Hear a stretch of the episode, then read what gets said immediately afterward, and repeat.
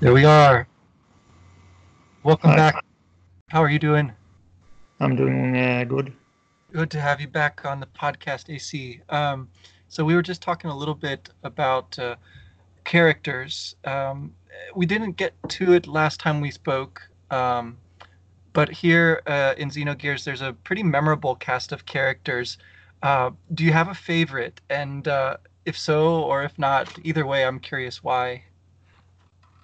Yeah, well, there um, there are several characters that stand out, but I think uh, Krelian has been my favorite for a while. Cool. How come?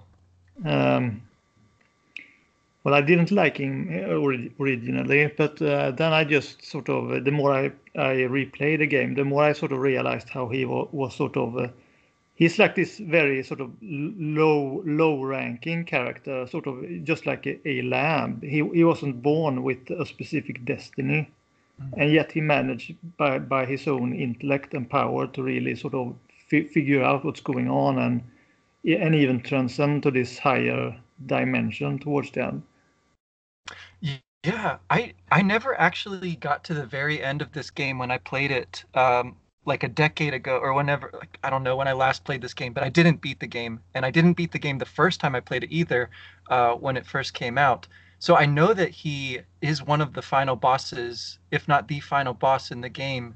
No, Um, no, no. He's not. He's not a boss at all. You you, Oh, you, really? you never even fight. him. Or, or um, perhaps I'm spoiling this. Uh, No, No, no, you- please you- explain, explain.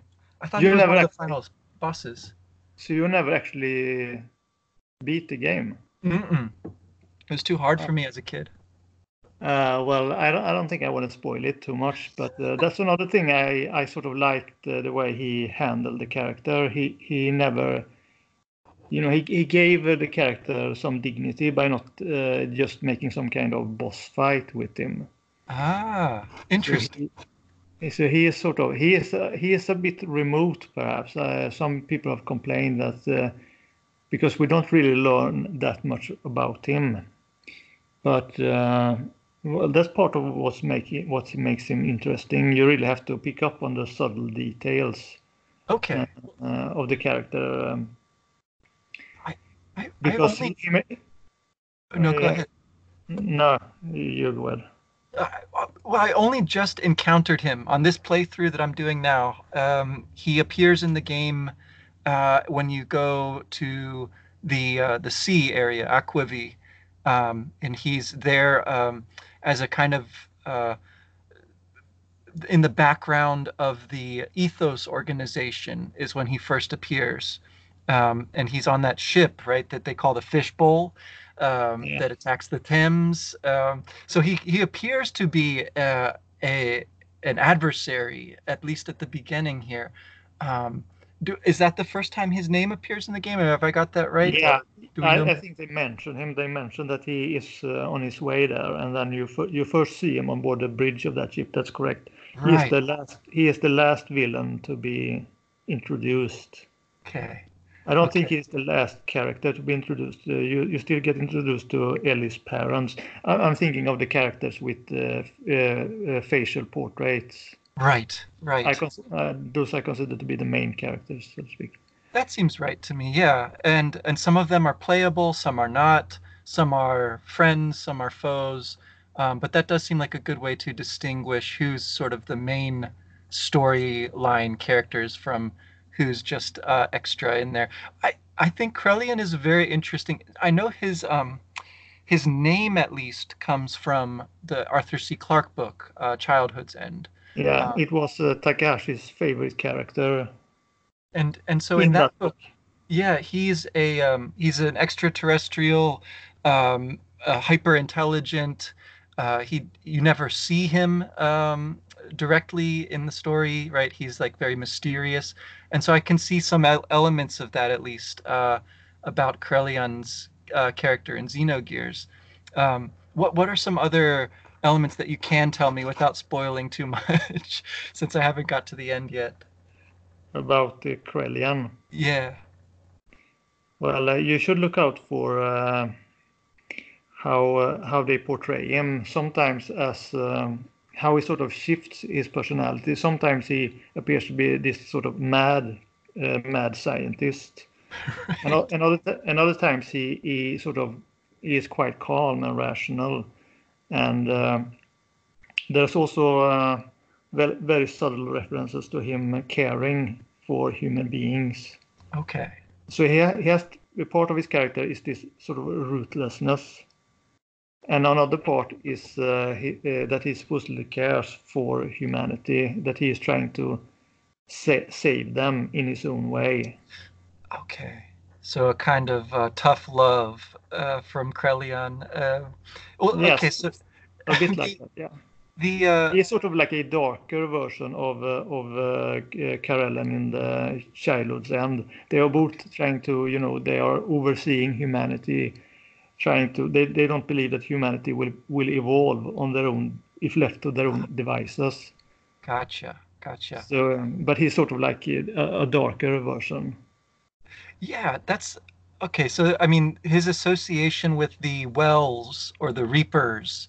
Uh, certainly gives you that impression, um, and and the whole sort of unmasking of what's going on in the ethos organization um, is is really pretty pretty awful, pretty horrible.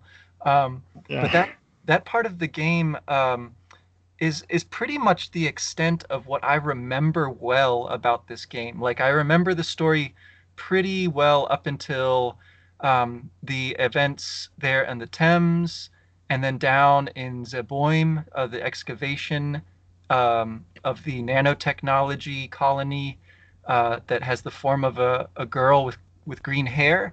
Um, we yeah. learn more about her later. Um, and then you climb what's called Babel Tower, and you arrive at the city of Shevat, one of the two floating cities.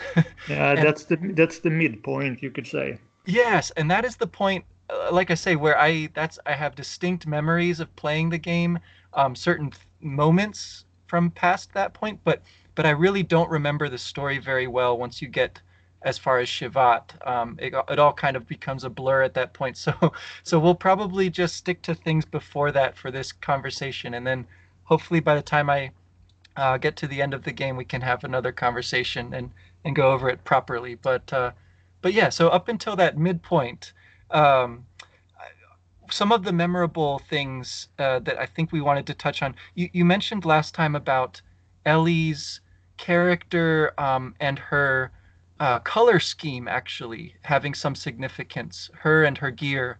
Um, and I, I, know you wanted to say a little bit more about that. So maybe we could go back to Ellie for a little bit here. Um, what, what do you think is significant about her uh, character design and, and what it might refer to? Well, she has this. Um, her hair is sort of uh, the same color as a lion, right? And her her omni gear is called El Regulus or Regulus, and that's a prominent star in the constellation Leo. Okay. And this is this was not my um, discovery, but some someone pointed out that uh, within uh, Gnosticism there is this sort of um, symbolism of this uh, demiurge, which is sort of the lower god, that sort of um, resembles uh, Deus in uh, Xenogears. Uh, that's the parallel. Ah, okay.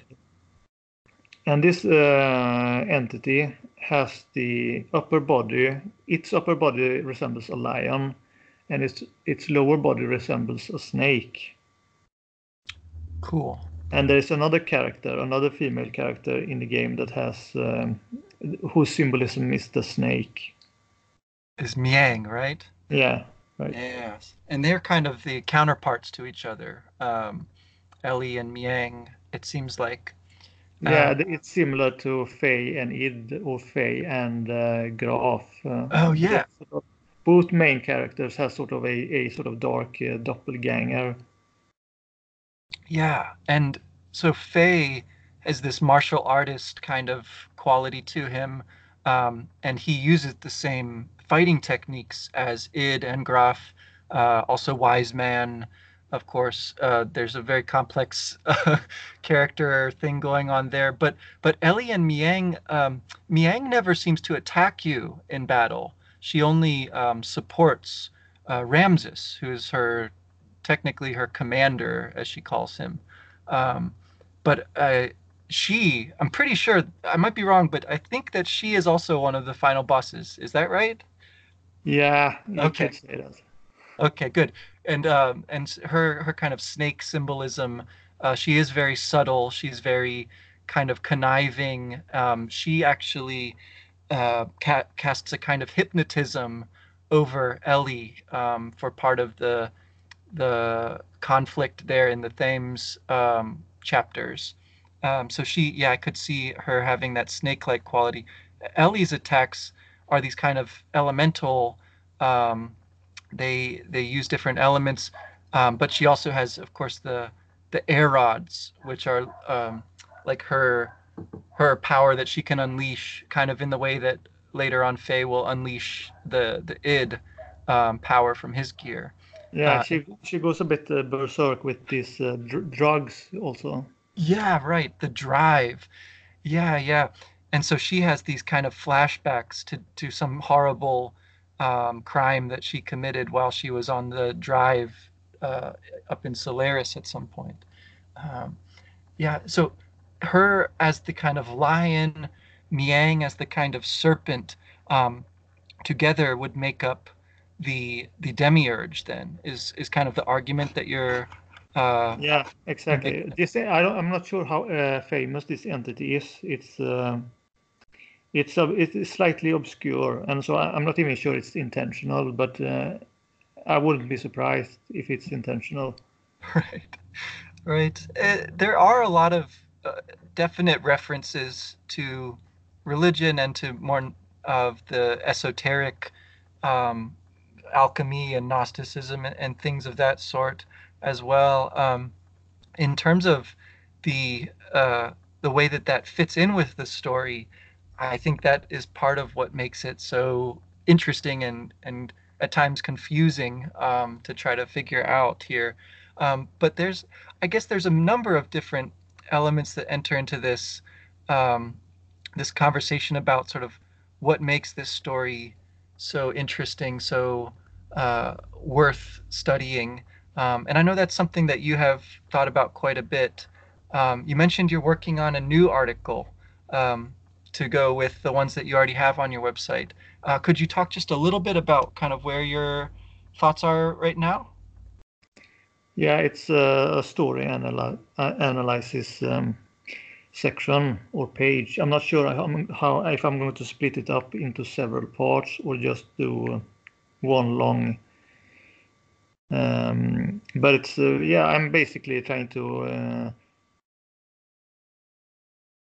re-understand the game from a more, uh, I guess you could say, uh, precise uh, standpoint. Uh, uh, I know that in recent interviews, uh, Takahashi has said that um, he always wanted to create a, create a world, and he, he as as when he was younger, he felt very in, inferior, I guess, something like that. And he felt uh, he actually he has said that he that the character that most resembles him is Ramsus, Ah. And I wondered about that. Like at first, I didn't think it uh, made sense. Uh, and I, why would he? Why would he uh, uh identify with this uh, sort of elitist uh, but then I, but then I began to remember that. Oh, yeah, he gets kicked kicked around a lot, and he always has to struggle with being called garbage. Right. And um, that that might be why he identifies with him. He, and he Takahashi has also said that because of this sort of in, inferior inferiority complex, uh, because supposedly he grew up with uh, with a family that was very competitive. Uh, and he never liked that, or, or, he always felt like he wanted to es- escape from that. But uh, he says that nowadays, uh, perhaps he's trying to create all these worlds and sort of be, be like the god of these worlds. Oh, yeah. Sort of uh, compensate for that or something like that. And so he sort of said uh, that um, he desires to create the entirety of a world. And I find that an interesting angle to pursue in terms of um, reanalyzing Xenogears. so I sort of got some new material to to work with from uh, from the latest interviews that I uh, and I feel like yeah. I always always struggle to identify what it was that sort of made Xenogears stand out from other games, even what makes it stand out from from its uh, sister series, Xenosaga. Uh-huh. And I I really think it has a lot to do with this sort of dark, uh, apocalyptic, uh, uh dystopic 1984 uh, uh, Brave New World themes. Gotcha. Yeah, so the the two sides of that I'm seeing are sort of the psychological side, uh, which might drive some of uh, Takahashi's creativity, right? That that sense of wanting to create a whole world um, and to get to be sort of the demiurge, right, or even the god of that world, and then the sort of social or sociological side of it too, where you have those elements of dystopia and of um, the the Brave New World or the 1984, you know, the, those kind of elements of politics um, that are are helping to make that world feel, um, yeah, dark, real, uh, sort of a place where interesting stories uh, would happen. Um, th- those two sides of that both seem very important there. Um, it's interesting how they sort of come together in a in a character like Ramsus, right, who's from the um, the other floating city, Solaris, right, which is sort of controlling everything behind the scenes. Um, I I don't remember exactly how Ramsus's story um, fits together. I I know that yeah he does seem very uh, concerned about Fei being in the way of him achieving his his uh, full potential. Um, he has he has his flashbacks right of battling against uh, Id there in um, in Elru. Uh, I don't remember where exactly that is, but uh, I know that that that must have been a really traumatic experience for Ramsus. Uh, it seems like he he dreams about it, right? It it, it wakes him up uh, from nightmares. Um, but yeah, but he he is a kind of um, almost a figure of not exactly comic relief I wouldn't say because he he's there is a sort of uh, pathetic quality to him, right? You you sort of pity him um, because he you know he wants so badly to be great and powerful, um, right. but early at least, you know, Fei slash id gets the better of them in all of their their fights, at least early in the game. Yeah, he starts out really really confident and. Uh uh, you know, people sort of admire him. Sort of, he, he is good with with women, and he never hurts. He never hurts a woman, and that's very that particular detail is pretty interesting if you watch what happens to him. Hmm. Okay. Yeah, and well, he is. Yeah, he's almost very arrogant at first. Um, he treats his inferiors uh, without much concern, but as you say, uh, the women around him do seem to always want to impress him, right? Uh, as you're met, the the Elements girls, I think, are are definitely comic relief. Um, they're they're sort of silly, uh, and as you're as you're introduced to them, um, they each try to sort of prove themselves to the commander, right? Um, and uh, and this has some some uh, interesting consequences. Um, Dominia is probably the most uh, serious of the four elements girls, but even so, she becomes a bit of a figure of fun. Yeah, she was from Elru too, I think. Ah, okay. So uh, Ramsus picked her up um, after uh, her town or her city or her land. Perhaps it is. It's it's a bit difficult to to sort of get the sense of scale. Uh, if, there's something I sort of feel is uh, a weakness of Xenogears is that um, they don't really go all the way with the potential of this uh, planet, this world. It doesn't really feel. It feels a bit sort of scarce or or empty. Yeah. For such a uh, large story, but on the other hand, um, the places you do visit does get a lot of detail.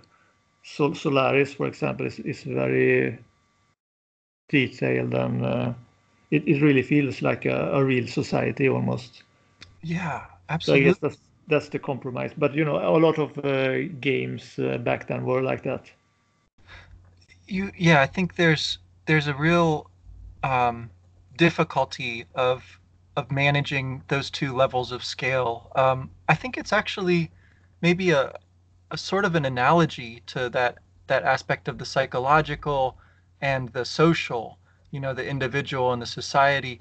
You see it in the same way with trying to get the right balance between um, giving a, a lot of detail in the places that you can explore, but then also giving you a lot of different places to be able to explore, right? And and I think I'd agree that in terms of Xenogears world map, a lot of it is actually pretty empty. You know, you, you don't meet uh, you don't encounter a lot of towns or places to explore really um, in wide swaths of the game. It's just water or just empty terrain that you're kind of passing over. Right. Uh, Especially but, Aquvy. Yeah. Is really, really empty. It's, it's just the orphanage and uh, the church and the Babel Tower. Yeah. Yeah. I, I had forgotten actually how fun the Aquvy chapters are. Um, I really enjoy that part of the game. Uh, from when you you crash land on the Goliath airship, um, and you have these these interactions between Fei and Ellie on their little bit of of wreckage, um, yeah. and then uh, meanwhile, you know, Bart and everyone else is aboard the the new submarine that he has just happened to discover, which is yeah, just that, that's a bit be... uh, that's a bit contrived. yeah, it's absurd. I mean, it's um it's exactly the same in every way to the other ship that got sunk, except it also can go underwater. So that's really convenient, right? uh, but anyway, so um, some of those those moments um, with uh, Fei and Ellie, I think are are some of the the most touching in the game. Um, at least up to this point, you have you have a few you know really important interactions between them like starting from when they first meet in the forest um, they're alone together there right they have a conflict and then Citan shows up and sort of smooths things over and and sends Ellie on her way they meet again um, during the battle um, that is supposed to bring Bart back to the throne but ends up having this disaster where Id goes on a rampage um, but Fei there again gets to sort of try to convince Ellie to leave Solaris to to come and fight alongside him for a good cause, and she can't do it yet. She's not willing to abandon her um, responsibilities. And then there's this turning point in the Kislev chapters, which uh, I think everybody who plays this game is really happy to get out of Kislev finally.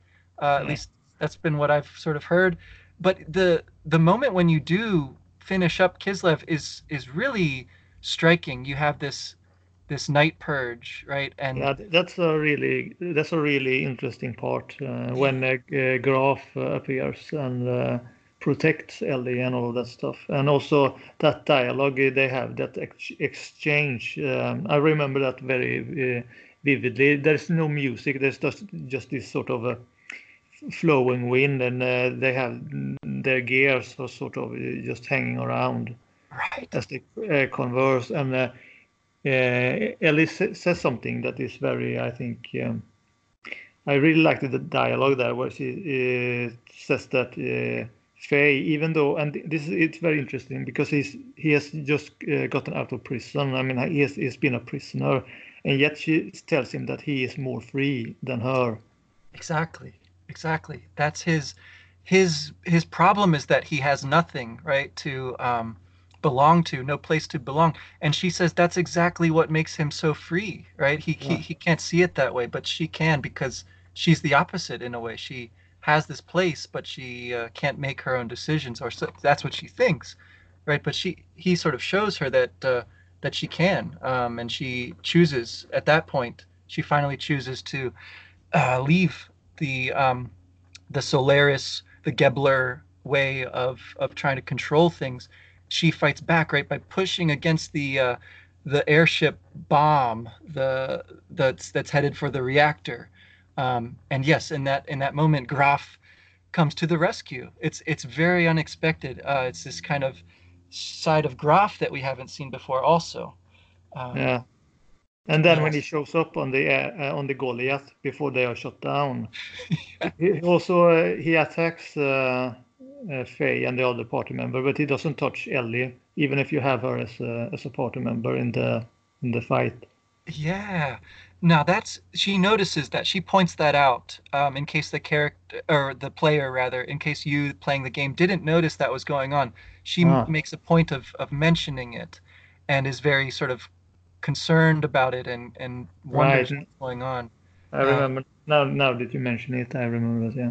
Yeah, but it, it is striking um, that Graf seems to have this soft spot for Ellie um, that I think becomes more important when we learn about Graf's origins uh, later on. Um, I, he he he sort of sets himself apart though by fighting against gears without using his gear in that fight, um, which is you know what we saw from Ramsus's memories. That's what id does too, right? Uh, and and Graf was there watching, and uh, yeah, that I mean that just sort of like shows you how cool he he is, um, but also a little bit maybe uh, uh, impractical, right? Because he does he does get um, uh, knocked off the ship uh, by Citan, and then he gets shot in the face by Hammer with the with the ship's guns. I love that part. It's so hilarious. Yeah. Uh, Hammer, man, uh, he he is definitely uh, an interesting character. Um, uh, so I think we should talk a little bit about Kislev at least um, before we move on into the the events in Aquvy uh, more in depth. Um, Kislev, like I said, is kind of less fun than other parts of the game. I don't know. Was that your experience? Yeah, I uh, I can understand why. I mean, it's the sewers particularly, and uh, the fact that I mean the, the gear battling is uh, okay. It's a bit repetitive, but it's that yeah. part is fine. But it's uh, you, you also uh, have to have um, Rico with you, and he's sort of slow and and that sort of thing. But but otherwise, I don't think it is it's that bad. No, I, I mean I, now, now now now that I know what's going to happen, I, I can endure it much easier. But I guess the first time, I, I don't remember. I don't. I wasn't really that first frustrated with it, but uh, but yeah, I can see why uh, why it's not uh, popular. I think, yeah, I agree. It's partly it's a, a problem that I have with Rico's character, but also a problem I have with with Hammer um, as well. Uh, he he's pretty annoying to me. Uh, the way that he sort of inserts himself into everything. I, I think he's intended intended to be that way, um, to try to sort of uh, get the player uh, engaged in um, Fei's emotions to an extent or something like that.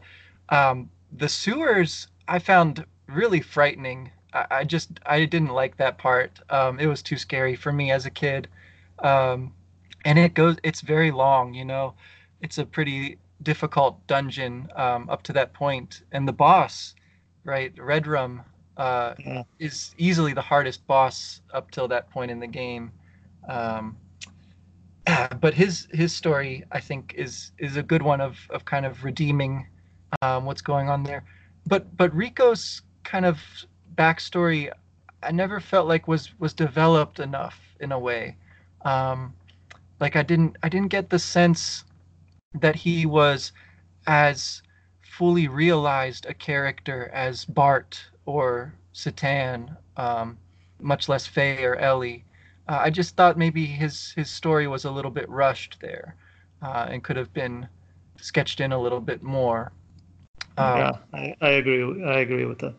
It, it it's um because then you know you you learn a little bit about the church and its activities in Kislev, how they um, are sort of in this struggle with the uh, the Kaiser, um, but it's not really uh, tied together that well for me with what you learn about the church, aka the ethos, um, down there in Aquvy, where where that story of Billy's, I think gets a lot more, um, a, a, lot more space. You know, there, there's a lot more focus on Billy as sort of an important character. um, than than you get with Go. His father is uh, one of the old elements, uh, yes. along with Sigurd and um, Hyuga, which is Citan. Yes, those. I think that is part of it, right? Billy has his sister, he has his father, he has the orphanage, um, and of course the the bishop that he looks up to, who turns out to betray him. Right? There's a lot of things about Billy that that help to um, round him out as a character. And Rico yeah. is is just really, you know, he doesn't have anything like that. He he's just he has nothing really. Um, I, I, just felt like that was a that was kind of a shame um, that we don't get to see more from from his story. But uh, if I remember correctly, I think this is said in the book. I'm not sure if this is uh, really comes across in the game, but uh, when he was small, uh, the ethos uh, basically it was the church that turned him into a um, mutant. Oh. Uh, in order to get back at the Kaiser, because the Kaiser was at odds with the church. Yeah, yeah. no, I I remember uh, there's these flashbacks that you see from Rico, um, and about how he notices that he's starting to change right into right. a, mutant. Um, he's alone because his mother uh, has run away from the Kaiser at that point. Um, but but it's not really explained why he has turned that uh, turned that way. At least not yet in the story. I don't remember. I mean, the way the story is told, it's like uh, it just seems that like certain people turn into a mutants. Uh, yeah. It's sort of like random. Like some people become dwarfs in real life. It's yeah. It's just sort of an accepted part of the world that there's these yeah, people. But I'm not sure that's that was intended because I think the whole idea was to uh, the reason why some people become mutants is because of experimentation by Solaris. So I think that nobody really turns into that by accident. Right, right.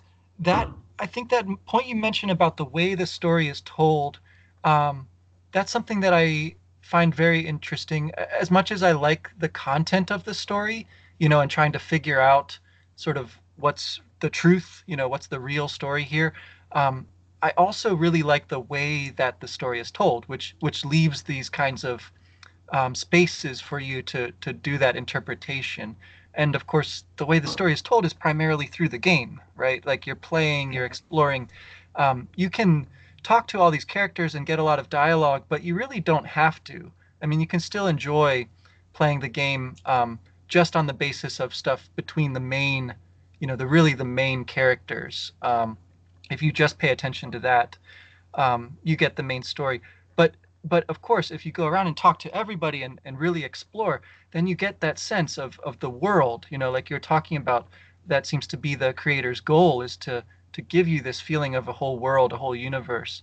Um, and I think it's, it's really remarkable for all the, for all the weaknesses the game might have, that mode of storytelling is just uh, really powerful in, in this game. Um, I wonder if that is something that, um, you know, the the creator was was intentionally sort of drawn to about video games as a as a storytelling medium. I don't know if that's something he brings up at all in in those interviews.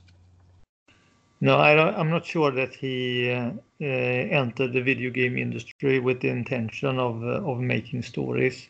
Mm. that's not the impression I have got, but uh, it seems that he did sort of uh, after working on uh, three Final Fantasy games, he did want to create his own world. Uh, and I'm not sure, you know, if he really how long he had that uh, desire. It might have uh, sprung up during uh, during uh, his his work on video games. But um, I think that, but you're you're right. There are very interesting dialogue just from the NPCs. yeah. Uh, some of the um, some of the ways that that takes place, um, again on the Thames uh, or the Thames, I, I, go back and forth on pronouncing that like the British way or just you know the way that it looks on the screen. But but anyway, as you're as you're exploring this other giant ship um, floating on the sea instead of in the air, you you run into all these really strange people. Um, you know, they're sort of uh, people who are there uh, trading and and you know doing business people who are there salvaging treasures from the bottom of the sea, but also there's sort of these there's characters who are just looking out the windows, um, which I love. You know, they're sort of just looking out and, and kind of contemplating things, um, thinking about those floating cities that they can see in the sky, or thinking about Babel Tower, um, Ah. this, this tower that's so tall that he can't see the, Yeah. the top of it.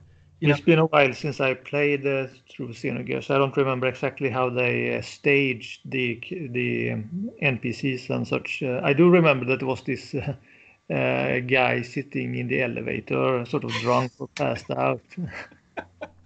Yeah, yeah, because you have to, for whatever reason, the way the elevator works is by spinning around like a spiral, right? And so there's this drunk, yeah, who's sitting there and he says, "Please don't spin it, please don't spin it." And then of course you have to spin it to uh, to go anywhere. It has to it has to spin, and so then he he cries out as you go. He cries out in pain. Uh, gosh, it's so hilarious. Of course, not Um, everything. Of course, not everything was uh, was written by Takahashi. Uh, Right. there's they had several sort of event planners who sort of wrote minor characters. Yeah, yeah. Um, the, also aboard the the ship there, um, you might remember there's the mini game with the cards where you play um, you play cards by running back and forth across the Right. cards and And and Big clicking.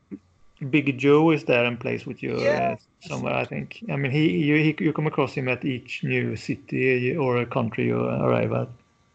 Yes, and he he is one of my favorite characters. I think uh, Big Joe, the the Wanderer. He's sort of your alter ego in a way, right? Because he's just kind of this free spirit, um, Yeah. having his own adventure. Uh, apparently, while you're I having he, to I think he's the uh, major comic relief in, in the game. yes, yes. He's he's got the uh, he's got the inside information like Hammer, but he's not annoying in the same way to me at least Sure. as as Hammer is. Um, yeah, and Big Joe, I mean, he's got a really, really great piece of equipment that you win if you beat him at cards. Um, I don't I don't recall that part. Uh, yeah, you you get a you get a, a key item, or not a key item, but but you know like a useful piece of equipment from each of the people that you uh, beat at cards. And so uh, one of them is like uh, some shoes that make you go a lot faster in battle. One has something that helps you evade attacks. Um, the Queenie gives you the the Death Blower level one, right? So you can use a lot less fuel and deal a lot more damage with your Death Blow. But then Big Joe has got the long dark coat, and it Ah. uh, it boosts your attack and uh, and I think your ether defense or something like that. But it, it's pretty it's pretty rad. So he's the last one in that uh, Yes. card game. Okay. yes, and he's you know he's kind of hiding up on top of the the submarine, so he's kind of hard to find. Um, yeah, he's sort- sort of like provides these these side quests, um, but also like he, he's a sort of a poet. You know, he's he's got a way with words. Um, Yeah. he talks about you know um, you know exploring that one alley alleyway in Kislev and and you can find um, a music uh, a jukebox disc back there but not the first time you look right he swindles you and then you Yeah. realize that he actually he does have something back there that you can find later um, yeah I just I find that so so amusing but also like there's a kind of a depth to it um, much like that that character in the pub back in Lahan, right? There's there's these kind of secrets that are that are hiding in plain sight um, throughout the game, uh, which I love. Um. Now, so we we mentioned Big Joe. You you save him from the the basement of the Ethos headquarters, also. Um, but down there, you also you get this kind of long um, rev- re- revelation of what Solaris and the Ethos are really up to. Um, that part of the game, you know, if if the stuff about Rico is like too short, you don't get enough about him. Um, I felt like the part the part there in the Ethos headquarters, you get a little too much information there for my liking. Um, it it really it really washes over you um, at that point in the game. Uh, and I thought uh, maybe maybe could have been uh, shortened a little bit and like spread out over a few other uh, events perhaps but but anyway you know this is where sort of the um, the truth uh, starts to emerge um, what what did you think about that that point in the story where you you learn what the ethos is really up to? Well, um, you mean the first time? Yeah, yeah. What, quote I'm not unquote. sure. I can, I'm not sure I can recall exactly, but I did. Uh, I was uh, I was into the story, and I really found found this. Uh, but I, I guess in some sense it was sort of expected uh, that um, the church would be sort of connected with uh, Solaris. Uh, I don't think that I sort of was surprised at that, but I did sort of like that. Uh, it, it did feel like the like the plot was moving, and I do think that there needed to be something like that uh, there, uh, for, because there's a lot of people who feel that Xenogears didn't really grab them until uh, Solaris, for example. And so, uh, to me, uh, I was pretty hooked uh, early on. Um, I, I mean, I didn't really have that high expectations either. You know, I was pretty new to RPGs, but uh, so I guess in some sense I was sort of easy to um, please at that point. But um, for those people who may may have been more jaded and uh, sort of uh, used to RPGs, it, uh, they may have needed something something that sort of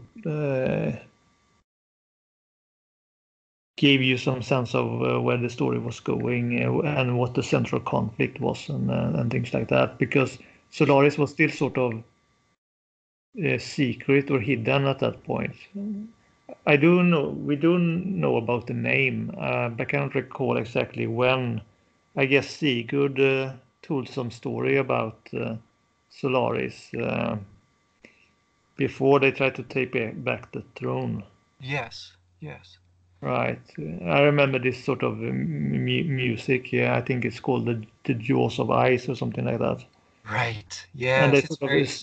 they pan around the sky and you don't see anything like oh it's hidden in the sky so Exactly. yeah, uh, yeah they did manage to build up solaris to be this sort of really scary place that's what i remember from my first time the first time i was going to go there i thought wow you know the, the game really felt long and it felt like uh, this could almost be like the, the last episode of the first season of a television show or something Absolutely. and yet I'm I'm still on the first disc, and I'm going to this really scary place where people have been talking about where people be, get brainwashed and turned into mutants and things like that. So, so that was it, it, That that seems right. Yeah, like the the sort of the arc of the story is is tending towards Solaris being um, kind of this big bad uh, place.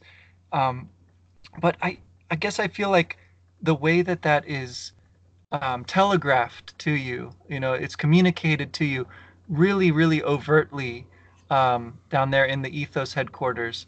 Um, right. But what, what what I thought was pretty interesting, and what what I was intrigued by, um, uh, or what I liked about that scene uh, when this is revealed, is not so much that uh, the church is connected with Solaris, but that uh, the church is also trying to break away from Mm. Solaris. That they are sort of sort of in, engaged in internal conflict, and that's why they send all these sort of assassins to purge the church.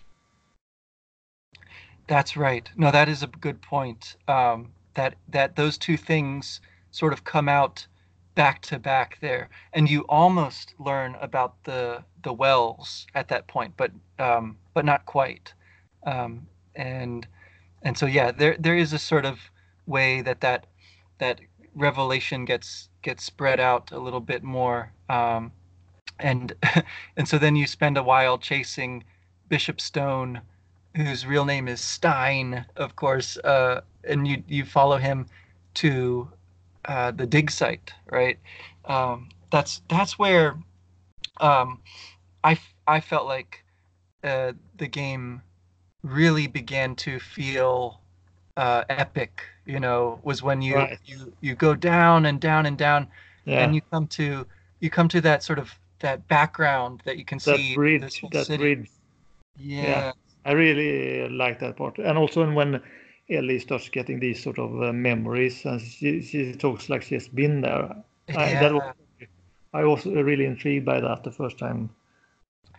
Yeah, ex- exactly. I I think that is kind of what hooked me to the game though was was the characters you know Fei and Citan and ellie um, the characters really drew me in but the the sort of scale of that story um, really begins to take shape there i think when you you think about the time scale of of 4000 years right which um, yeah. is much much greater uh, than anything we've heard about up till that point but also um, sort of the the way that that that's just one building, right, of this whole huge city that you can see down there um, that you explore, you know, for an hour at least, trying to get to the bottom of it. Uh, and then uh, down there, you, you, have yeah that flashback of of Ellie and and Fei um, in the chamber. Um, she she can't seem to really confront uh, the truth of what's what she's remembering at that point, uh, or she doesn't have access to it yet. Um, but that that does seem like um, setting up sort of the next pretty long arc of the story, which is um, to do with you know what what human beings really are, right? The, this this nano machine um, with the Wels, the reapers, um, and and Solaris's role in that, um, and also just um, you know the the nature of of Fei's and Ellie's memories, right? We we sort of kind of we delve into those a bit more um, in the second half of the story.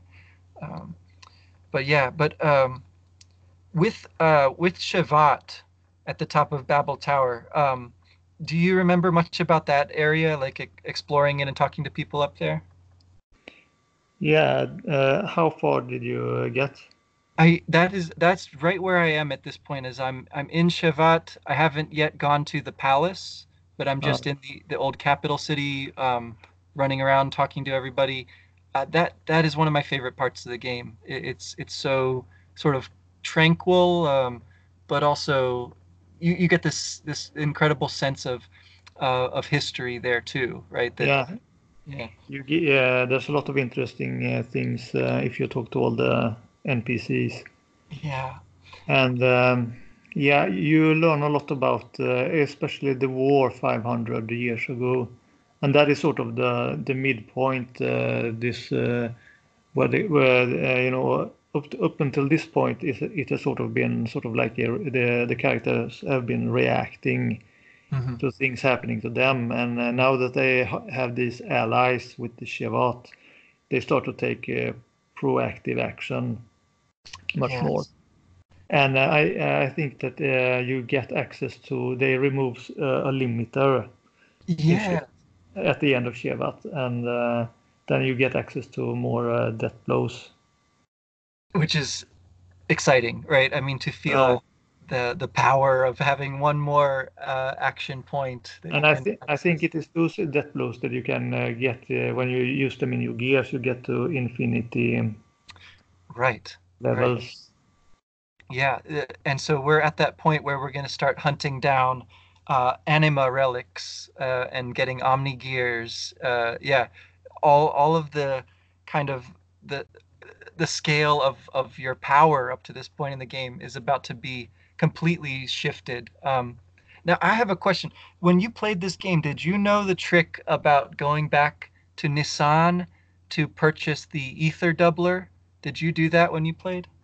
Uh, I I did that once uh, on one of my late, later playthroughs. Yeah, uh, I played the game of uh, quite a few times, uh, probably nine or ten type, times at least uh, over the years. I, I, think the last time I played it was in 2012 or something like that, or even further back, maybe maybe even before 2010. But before that, I had played it but not the first time I played it. Uh, I did not know about that. I know. Yeah. See, I never did this before, but um, it it makes the game way easier. like once you once you equip that, uh, it makes Babel Tower way easier. It makes fighting bosses way easier. Um, it, it's almost yeah, it's almost like cheating though. I feel like if you um, it, it's so well hidden, uh, right? Like you again, it's one of these things you can see it there in Nisan. It's in the shop. It just costs so much money that you you know probably can't afford it at that point. Um, but if you go back once you have the submarine at your disposal, it's it's very affordable um, for what you're getting. It's it's super worth it. It saves a ton of time in the long run. Um, but yeah, it just reduces the challenge quite a bit. Um, so it, yeah, I I I am I'm sort of of of two minds about it. I'm not sure whether I like it or not, um, but I'm definitely using it this time. Did you have a lot of a challenge the first time? Oh man, yeah. See, like I said, I couldn't even beat the game. It it keep, it got too hard for me at the end. Right. Uh, how in the be beginning? Did you? How long did it take you to learn to um, upgrade your gears, like the engine, things, things like that? Oh my gosh, yeah. See, I I didn't really understand like anything that was going on with um, engine output, or right. like all I could tell was like HP and fuel are really good, so I went for those but engine output is so much more useful, right? Like the power of your attacks, response, right, to go fast and evade attacks is so useful. These are things that they really aren't explained that well in the game. So, I mean, it took me. You know, I was at um, I was at um, Kislev when uh, Ellie and her her unit attacks you, and you are Fei, and you have to fight them one on one. Right. Even up to that point, I thought I thought uh, something is strange with this game because I just can't. Uh, I can't defeat these guys. It's really hard. I mean, I had even defeated the, the, the, first time. It's really hard if you don't know how to upgrade. So I, I, I was quite surprised in uh, retrospect how far I was able to go without upgrading any of my gears. But uh, then uh, I sort of figured out that something I, there must be something with this uh, because this seems strange that it's it's this hard and yeah. And then when once I found figured it out, I, I defeated them uh, very easily. So that was, uh, I think that was the trickiest part. There are a few bosses towards the end on the second disc that are quite hard as well. Yeah, yeah. But, I I even had at one point I had the strategy guide to this game, like uh, the the official strategy guide. Um, and I'd still like it just became too difficult towards the end of the game. I I wonder um, if part of me also just didn't want to finish the game, like I didn't want it to to stop, you know, and so I quit at at at a point where I was like, I put in you know 60 or 70 hours.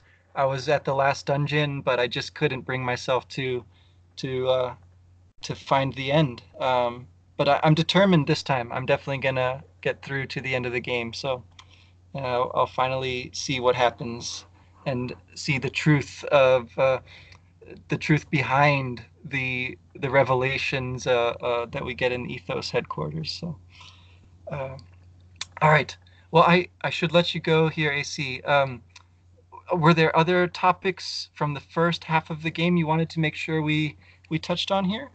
Well, uh, there's one thing that I am uh, personally very interested in, or which I have become very that uh, changed my view of the game a lot uh, since uh, the first time I played it. But uh, uh it is this. Uh, it's very subtle in the game, and it is partly lost because of the translation error. But mm. at the beginning of the game, when uh, the Emperor and Citan talks about the time of the Gospel. Oh yeah. In the English version, they say that he says that that is our final prayer but in uh, the original Japanese, he says, if that does not happen. And then uh, Citan contemplates, if that doesn't happen, then uh, are we doomed or something like that. Mm-hmm. And basically, there is a time limit. There is some sort of time limit that uh, Deus absolutely needs to be resurrected before 10,000 years has passed. And uh, so that's uh, one of these details that sort of got lost slightly in the partly in the translation, but I also think that it was very obscure even in the original Japanese. Yeah. And uh, this is not something that is actually explained in the game, which is why I'm uh, mentioning it. Uh, but uh, keep uh, keep that in mind when you see all these conversations between the the ministry and Cain and Krelian and all of this. They okay. talk. Uh, it comes up later. They talk about oh, you're starting to feel the pressure uh, and things like that. Uh, there, there is something going on there, uh, and um, well, there are hints, and of course, uh, it is sort of revealed in Xenosaga. Okay. Yes, it- I am. I very. Cons- I'm very curious to see what the stuff the ministry and Cain are talking about is all about. Because I totally do not remember. they they throw out so many bizarre terms, um, like time of the gospel, which clearly means something, but it, it's not clear what. Right. Yeah.